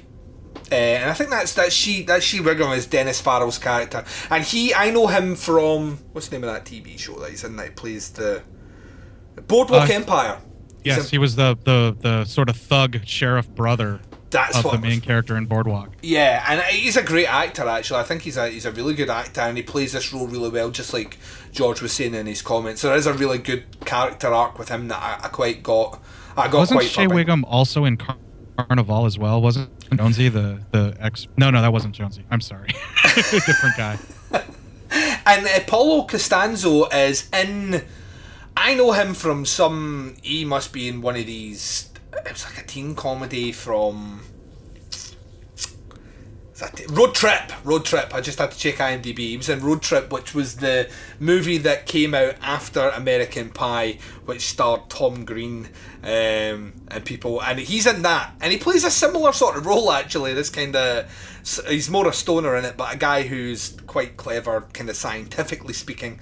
Um, so they get kidnapped. They drive to this gas station where our uh, gas pump attendant attacks them because he's now one of the Splinter zombies. Um, Did you recognize the guy who played the the Splinter zombie gas station attendant? I did not. Who's that? Um, did you actually ever watch Breaking Bad? Yes, did love Breaking Bad. He's Skinny Pete, dude. So fucking is. Yeah, he was a lot skinnier in Breaking Bad, but it was Skinny Pete. Jesus Christ, so it is. That bro- that broke my heart. I was like, no, not Skinny Pete. As soon as he got taken out by the Splint Beaver. by the Splint Beaver.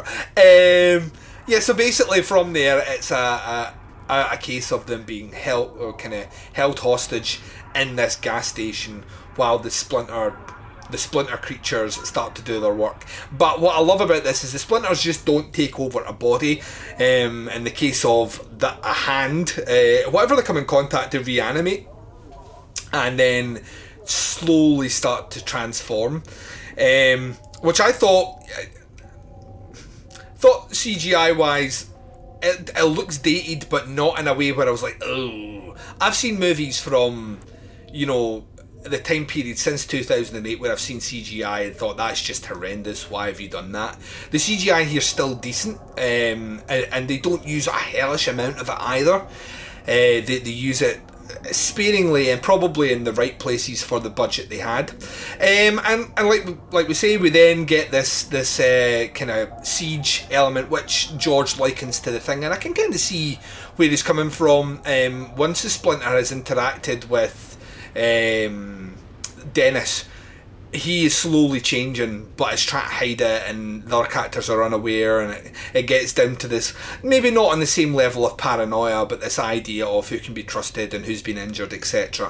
Um, and it culminates exactly how you know it's going to culminate, so there's no great spoiler in the ending here, uh, except to say that. Um, Shea Whigham's character Dennis ultimately sacrifices himself, which was something I saw coming a mile off, but once again, it works really well in the movie. If it ain't broke, don't fix it. The film Um, definitely uses that uh, that typical siege film structure. Mhm. I think it actually has a lot more to do with the actual structure of the film. Feels more like a Last Man on Earth or Night of the Living Dead style of siege film. Yep. But they're, the creatures themselves definitely have the the weird behaviors and actions of like a weird Lovecraftian style monster, like in uh, John Carpenter's version of the Thing. The thing, yeah. And there isn't really that level of paranoia where uh, Shea Whigham's character Dennis, you know, you you do see his finger slowly being taken over, and then eventually his hand, and then when his first finger snaps, you know, they, they don't really seem to notice that at much. Mhm. It's it's more like a, sort of a almost like an Evil Dead Two thing where it's like you know, well, we got to take it, we got to get rid of it, it's got to go, Yeah. you know, and then we can move on, and we got to make that choice. And that scene with the arm being removed, the practical effects in that are just unbelievable. So good, so so like I got giddy like watching it. I started like bouncing on my chair like a like a school kid that's just been promised like sweets after dinner. Um, I was just like, this is amazing. And oh, it was cringeworthy, was it not? Oh, it was fucking awesome. Yeah, it's totally this. Uh, this is uh, this is the perfect example of uh, a, a group of filmmakers that have decided to put the money where it needs to be in the movie. Like that's your big. That to me is your big practical effect in this movie. That's the big thing that's gonna is gonna make people remember that this is the movie where the guy gets his arm removed slowly um, and painfully. And in two steps with a box cutter and a fucking block. Yeah, and I think Like a that's cement block. I think that's great, and I think that they know that, and they pump the money into that, and it it work. Like you you're watching it, you're excited because you're a horror fan. You want a bit of that, you want that gore, but at the same time, you instinctively for some reason feel every fucking hit. Oh, it was it was so fucking good, so good, and I think that's just the the kind of the thing that stands out to me overall about the movie is that it feels like someone who has a great love of not not just that you know I grew up watching horror movies so I make a horror movie it's like someone that has a great love for that aspect in this sort of movie um, and it, it works I think it's a really unique idea as well kind of using it as these kind of poisonous splinters which are never really fully explained at all you know where did they come from how are they doing the things they're doing um, That's the best part, though. Yeah. I love when films don't. I mean, is it an alien thing? Is it? They talk about how the forest is uh, some of the trees and the way that the landscape is that hasn't been touched in over 400 years. yeah So is it some kind of ancient creature that's been living in this forest that man is starting to encroach on and just now discovered? Mhm. Is it an alien of origin? It doesn't matter because what it is is terrifying and it wants to kill you. Yeah, I think it, it, it just it it sets it sets its stall up pretty quick. You know what sort of movie you're going to get. The the the beauty of this one is it gives you what you want as a viewer. Um, and a lover of this particular subgenre of, I mean, because on some level it is body horror. Um, on other levels it is a bit creature feature. Um, on other levels it is a bit zombie. Um, it kind of melds them all in, but in ways which don't feel like they're cookie cutter. Um, and and delivers an overall movie which just feels like a blast to watch. And like I say, the big the couple of things that stood out for, out to me was how much I actually enjoyed the characters, how I didn't want bad things to happen to them, even. Dennis Farrell's character as the you know as, as this convict towards the end when he sacrifices himself to basically let them go, um, blows himself up with the creature uh, or creatures or parts of the creatures or splinters or whatever. When he does that at the end, I actually there's a lot of movies that I've done that scene before with characters who are trying to make amends. Who I'm like too little, too late. Um, but not with him. I genuinely felt for him. I kind of kind of hope that he managed to get out at the end of this movie as well. And the fact that they don't do that. Um, adds a, a bit of emotional clout to the movie, which I think it needs. Um, it, it doesn't feel forced; it just feels organic, and that's it's do- wonderful. They do set that up though with uh, Dennis's character. You know, when it starts off, he's badass, he's grouchy, he's you know, he's an escaped convict, and he has that sort of menacing, uh, almost Krug-like character, if you will, to him. Yeah. Like you feel like he's gonna go that direction. But then his interactions with his coming down from her meth addiction girlfriend or fiance or whatever she was supposed to be, you know, like you kind of see where he's trying to take care of her and he's trying to keep her along, even though she's basically a millstone around his neck Mhm. right from the start. And he legitimately cares for her. And then when she ends up going, he risks, you know, he risks his life when he thinks she might still be alive after the splinter monster thing attacks her. And uh, she basically, you know, is is pretty much dead, but the splinters are starting to move her because it's reanimating her. And he risks his life to save her there. And you kind of start winning over with him a little bit. You're like, well, He loves his woman. He's willing to do anything. And then once they're in the store and they start having the discussion of what it is that he did and how he ended up, you know, in jail and well, he stole a truck and he shot the guy, but he was on a meth binge at the time that he did it, I think he said. And he's felt guilty about it ever since. And he's had this nest egg of money from his crimes and he's hmm. going to give it to the widow. Yeah. At that point, when you hear that, you're like, I'm in. I love you, man. You're yeah, awesome. yeah, definitely, definitely. And it, it, once again, it sets the first time we meet him, we don't like him. You know, he's he's a bad man, um, but good use of character, good acting actually, really good acting in the way that that story unfolds. Um, the last thing I want to talk about is something that uh, George mentioned um, pretty quick in his thing is uh, about how quick the pace of this movie is. It's it's just a little over an hour and twenty long, uh, which a movie like this should be. It shouldn't be any longer than that. Um, like we said, it doesn't have that kind of claustrophobic clout of something like a, a, a movie like The Thing. So this movie really should get in and out, and it adds to its adds to its kind of feel good vibe at the end. Um, I think the pacing of this movie is perfect, like pitch perfect. There is no section in this movie at all where it's like that. What we're doing, why we meander, and get to the next bit. Um, and knows exactly where to drop the shocks, the reveals, and all the rest, and they're perfectly paced in the right time. And it just the movie flew for me.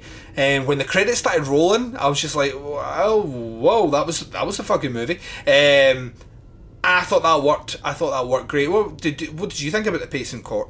I actually felt like it was like a punk rock song where it kicks, it just kicks off and it just goes. Like you have like that little like the beginning with them camping is sort of like the feedback as the band is getting ready to go, and then you, you hear like either Dee Dee Ramone or one of the other guys in the band screaming one two three four, and that's when they get the interaction with uh, Dennis Farrell and his meth head girl, and then the film just goes balls to the wall. You know, it has those those little changes like where you go verse chorus verse, and then once the song is over and the film ends, you know, you get that feedback fade out, and you're just like, "Fuck yeah, play it again."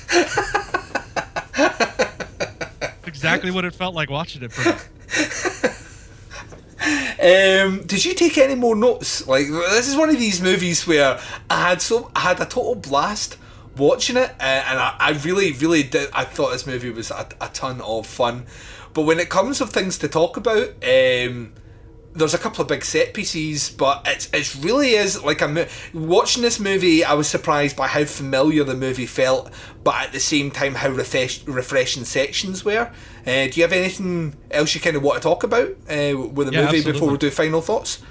Yeah, I want to I want to uh, over analyze the uh, the creatures itself or Mhm. the, the the splinters. Um, I do like that it's mainly a heat sinking, unthinking force, and that it can be manipulated and tricked. I love how the scientist, which is kind of like a throwback to the old '60s and '50s style films, like the original version of the thing, where the scientist figures out how to deal with the monster and move on. These kind of creature features, uh, that's almost a cliche, but the way that they do it in this is so refreshing because the guy just kind of like, oh my gosh, that's why. And it, he takes the time. He doesn't have the fear. It's great the way that they do it. And they end up using uh, cold because the thing's a heat seeker. So they, they chill themselves down or they hide in the freezer or they start using fire to attract it and that kind of thing. Um, also, I wanted to point out too that there is some scientific basis for this sort of fungal mold like creature that this uh, splinter organism is because there are actual like funguses out there that will attach to an ant and kill it and reanimate it and just drive it to the top of a tree Mhm. so it can be eaten by a bird and then propagate where the bird basically drops out the fungus you know where it needs to grow again to kind of complete the cycle Mm-hmm. so if something like this could exist for ants it's possible that a forest that is over 400 years old something like that could be in there Yeah, for humans, yeah. It's a definite possibility and i absolutely loved thinking about that. Uh, the scene with the infected fingers and the arm breaking under the control of the splinters that was so cringeworthy for me. Yeah, i yeah. felt i felt every break the way they did the sound design on that the the special effects and i didn't really notice cg i wasn't like specifically cg hounding it but what i did notice was every little piece of practical effect and the way they did the sort of step animations and you know of the of the practical effects and i just i freaked out and just tweaked out over it because i'm a huge lover of practical effects because it's there Yeah. the actors can react to it and i think that helped their performances Um, the only I have a few minor complaints about the film, but it's not anything that really detracted from my enjoyment. I did not like the frenetic camera work that happens when the creatures are attacking in some scenes. To sort Mhm. of the way it sort of simulates.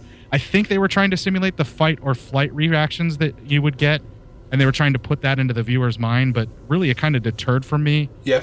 being able to kind of like for those moments. I'm like, oh come on, because it was a it made it an obvious technique. You know, like it was like that's what they were doing, and I, I kind of it don't didn't really pull me out of the film, but I was like, oh, just just hold on the creature, you know, just let me see some shadowed creature. And when they did those shots, that was amazing. Yeah. Where the creature would just be kind of coming into the firelight or would just sort of creep off of the roof and you would catch brief glimpses of it. That thing's legitimately terrifying when you just get brief glimpses of it. They didn't need to do that frenetic camera work, but that's like I said, that's a minor quibble. That's something that I would have just told the director, "Hey, maybe next time don't do that." Yeah, yeah, yeah. Uh, but yeah, the creature itself, the splinters. Oh my gosh, just thinking about it now, I want to go back and watch the fucking movie again. Yeah, I've, actually, it's funny. I'm, I think, uh, I think my, my plan is we're recording this on the Saturday. Uh, my plan is to watch it again. I've, I've got a, a party that I'm going out to um, after recording, but when we come back, I think it's probably going to go on again tonight. Just as a, it feels like it's a Saturday night movie for me. It's that sort of thing that you get a bowl of popcorn, you sit down, and it's it's quick. It entertains you. You don't have to think about it too much, and it does its job, which I think is the the main thing. I, I would actually agree with you on some of the. I, I always kind of get the feeling that when people do indie movies, they kind of feel the need to try and be on some level. And I know I mentioned Evil Dead earlier on, but Sam Raimi, uh, Sam Raimi was such an innovator with some of the camera use that he used in Evil Dead, and it was mostly down to the fact that he didn't have money to let you see a demon. So if we follow a camera swirling around and all the rest, you you're imagining that's you're it's the POV of the demon almost. Um, or the spirit or whatever. And I feel that sometimes there is a need for filmmakers when they're doing their indie movies um, that they they feel they need to try and say right I might not have all the money that I need to do this sort of thing. However I, you know I'm going to put some quirky camera angles in as well. And sometimes it works and sometimes it doesn't work. And for me it, it, it did the track but not to the point where I was like oh well this is this scene now sucks. Um, it just I, I would I could have done with less of it I think they should have done two takes of it. They should have tried the frenetic camera work, and then they should have done just a straight take of the monster attacking. Yeah. And maybe kind of did like an A B roll where they cut back and forth. Between the- you know, yeah. like, like show the monster in that sort of frenetic stuff, but then when you're showing the people, you're holding on the people, so you're with them and you identify them more. But I'm not a director. I'm a failed filmmaker, so what do I know? what, what we all are. um, right, so um, anything else that you want to say about this movie before we grade it, Court? Uh, I do have some final thoughts, actually. The film actually does feel like either an attempt to do a throwback to the monster movies of sort of the early 80s or those siege films of the late 60s, as I mentioned earlier, uh, or it's like a serious tribute to that particular subgenre, like you had actually mentioned earlier. Yeah. Uh, whatever it was meant to be, it's a concise, tight story, and it's a t- it's a really tense thrill ride, and I absolutely enjoyed it every bit.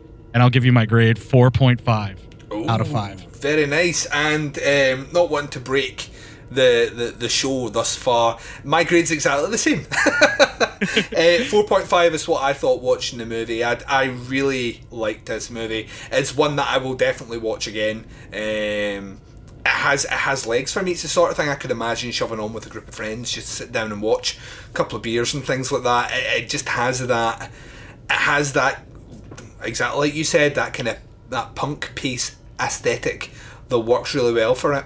Um, so yeah, four point five from me as well. The last thing I need to ask you, Court, uh, before before you leave us, and I come back to close out my show, is once again to remind our listeners out there where they can check out Cinema Psyops. Uh, we're available on iTunes and Stitcher as well as Google Play. We're out there on Facebook. You can actually find us there. Just do a quick search for Cinema Psyops. We have a Facebook group. Always a lot of fun. We actually encourage listeners to post uh, stories for our Psyop news. We like to give you credit when we report on it. we try to find the most fucked up, weird shit that people do to themselves and or each other. Usually with consenting adults, because that way it's less creepy for us. you know but if you're doing it to yourself then you know whatever and uh, we kind of take the liam neeson taken on that if you insert something into an orifice and get hurt doing it we will find out about it we will report on it if it's in the news. and uh, also, I have two shows. Uh, I also have Geek Chat Army. I didn't mention that earlier, but that's Yes. sort of a roundtable discussion of a bunch of geeks that uh, get together and just basically talk about whatever. That's also available in iTunes and uh, Stitcher as well as Google Play. And it is also on Facebook and has its own group as well. That's one that I still need to get into, but I, uh, I will, I will, I will uh, try. Liam Neeson this one as well. I will track it down and I will listen to it. Um, so yeah, thank you very much for for coming on the show, Court. I, I know for a fact that you'll be back somewhere down the Oh. line. I, I'm going to just extend this offer right now, Duncan. If you need somebody and I'm available, I'm your guy.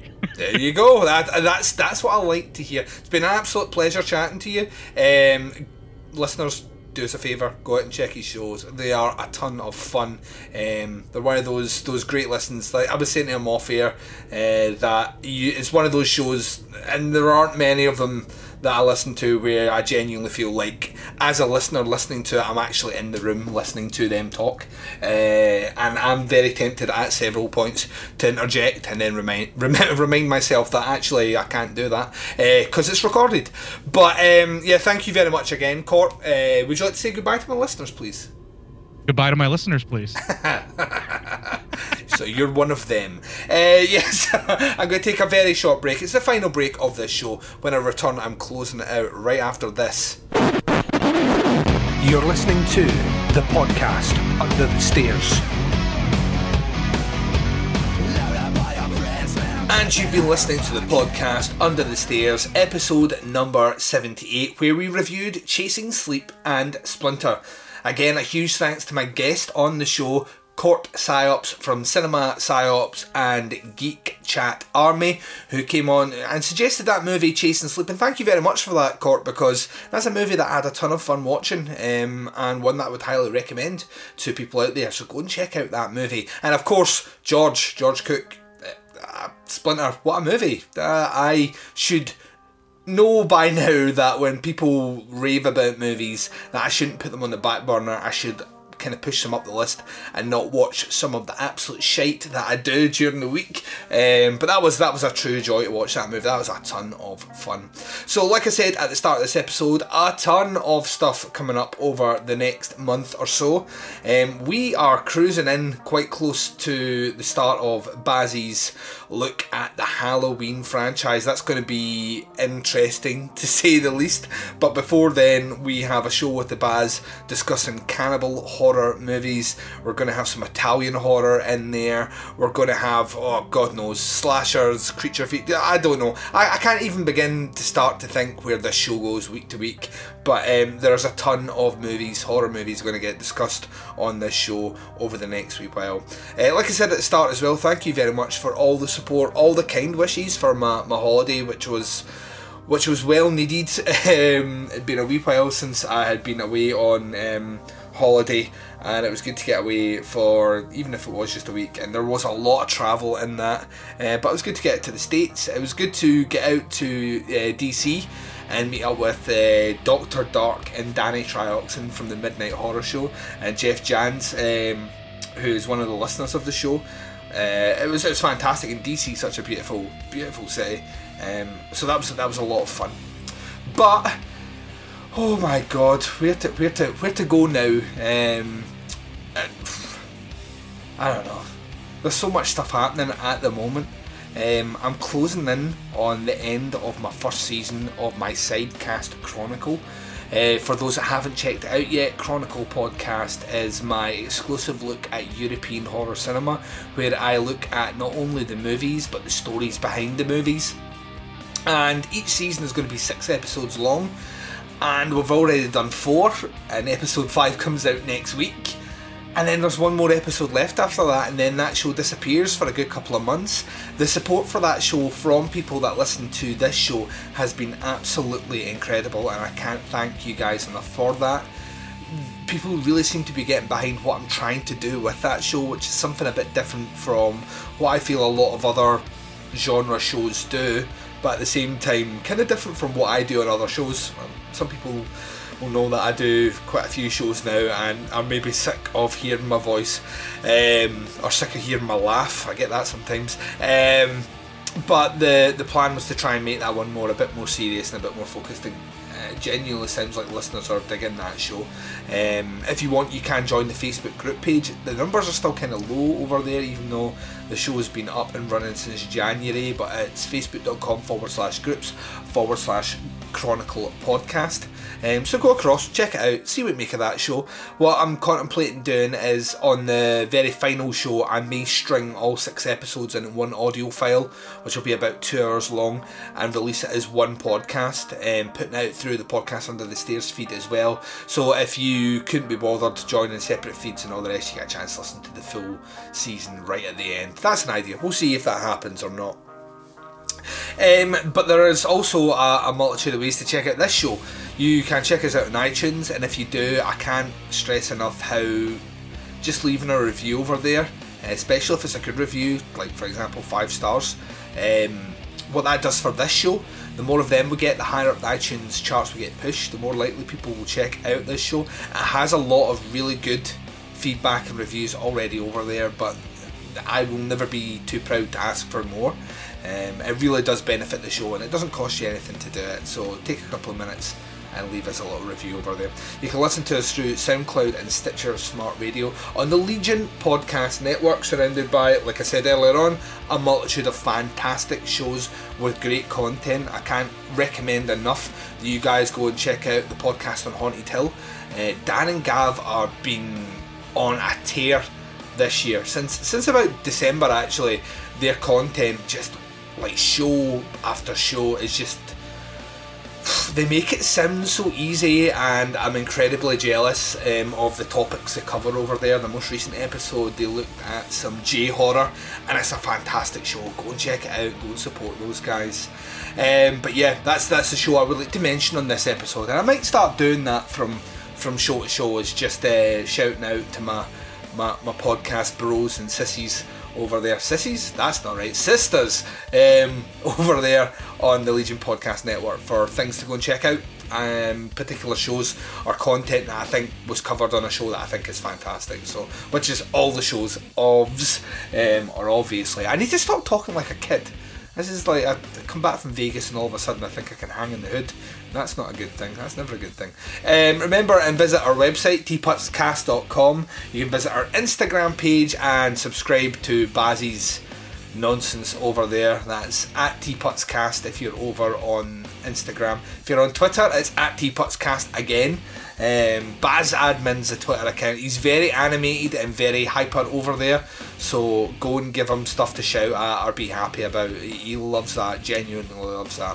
We also have a Facebook group page. It's the best goddamn Facebook group page on the internet. There we go, the whole internet. I'm claiming it. I'm putting a flag in that bitch and claiming it. It's facebook.com forward slash groups forward slash teapotscast. We are five members away from cracking 300. That's right, this is Teapots. Um, so let's make that happen. That could be a meme. I could get Baz to do that. He's got a beard. That might work. I don't know if anyone wants to see that though. Um, I, I, will apologise up front uh, for those that did see the video of the prize draw that we put on the Facebook group page. It was a fucking train wreck. Some of you uh, enjoyed it for some reason and have suggested a live show, an actual video podcast a vodcast. I don't know if that's is that a vodka podcast. Who knows? Um, we'll see. Maybe one day down the line. I don't know. i am not in any rush to put my ugly mug on camera. Um, yeah, I think I'm finished. I think I'm waffling now. It's because I've not done one of these in a while. Um, so I'm gonna go. Please take care of yourselves out there, whatever you're doing. Thank you very much for the support. This is Duncan McLeish broadcasting live from under the stairs. Signing off.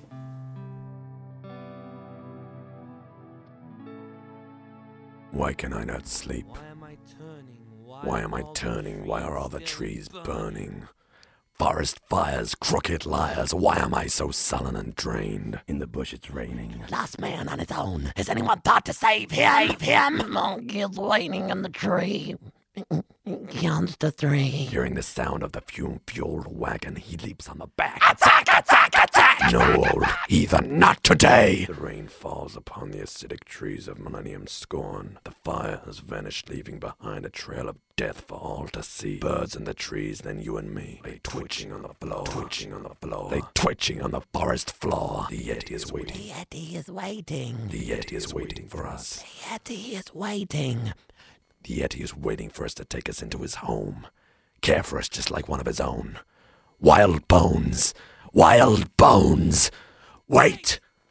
The Yeti no longer has a home. The trees are gone and nothing has grown. A table, a chair, an internet nightmare. When will the forest speak? When all is dried up and way too weak. Wait for nightfall. It's so beautiful out here. Up high on a wave of the oxygen love I sit. I'm high on this glorified cement postcard I spit. I spit.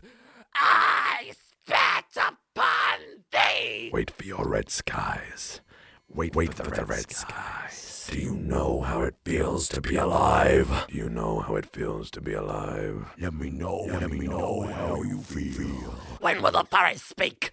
When all is dried up and way too weak. Wasting our lives in calculations, not enough money for operations. operations. Wait of life. Waste of life. Statistics, plastic soldiers, sound of sticks rubbing together. All the people gather. All, of the people, gather. Wait for the man, he must have a plan. Show me and make me a smile I can wear. Me and you, we can make up too. No use for hate if you're wearing my shoes. Be happy, be sad, be a wild, rotten lamb. Don't bother me now, I'm drenched to the bone. A sign of a truck and an axe and a fall of a tree and a life and a planet so small. Sick to the bone of your dour heart of stone. Oh, no, no, no, Sick to the bone of your dour heart of stone. Let me know how you feel. Let me know how you feel. You say it's too hot, take a take a top, top, clank and a slot machine coins. Machine coins, bled unclean. A beaten old lizard staggers over the road. A hand and a heart, the lake in the park. The candle won't light and the fire won't spark. I'm worn and I'm torn, but I still carry on. I still carry on. I'm worn and I'm torn, but I still carry on. Monkey's angry. The money, the money has taken thee. Watching mayhem leaping from truck to truck. This is where he rejoins his friends. They feast, they drink, drink, talk about how things used to be. I still can't sleep. I still can't sleep. I still can't sleep.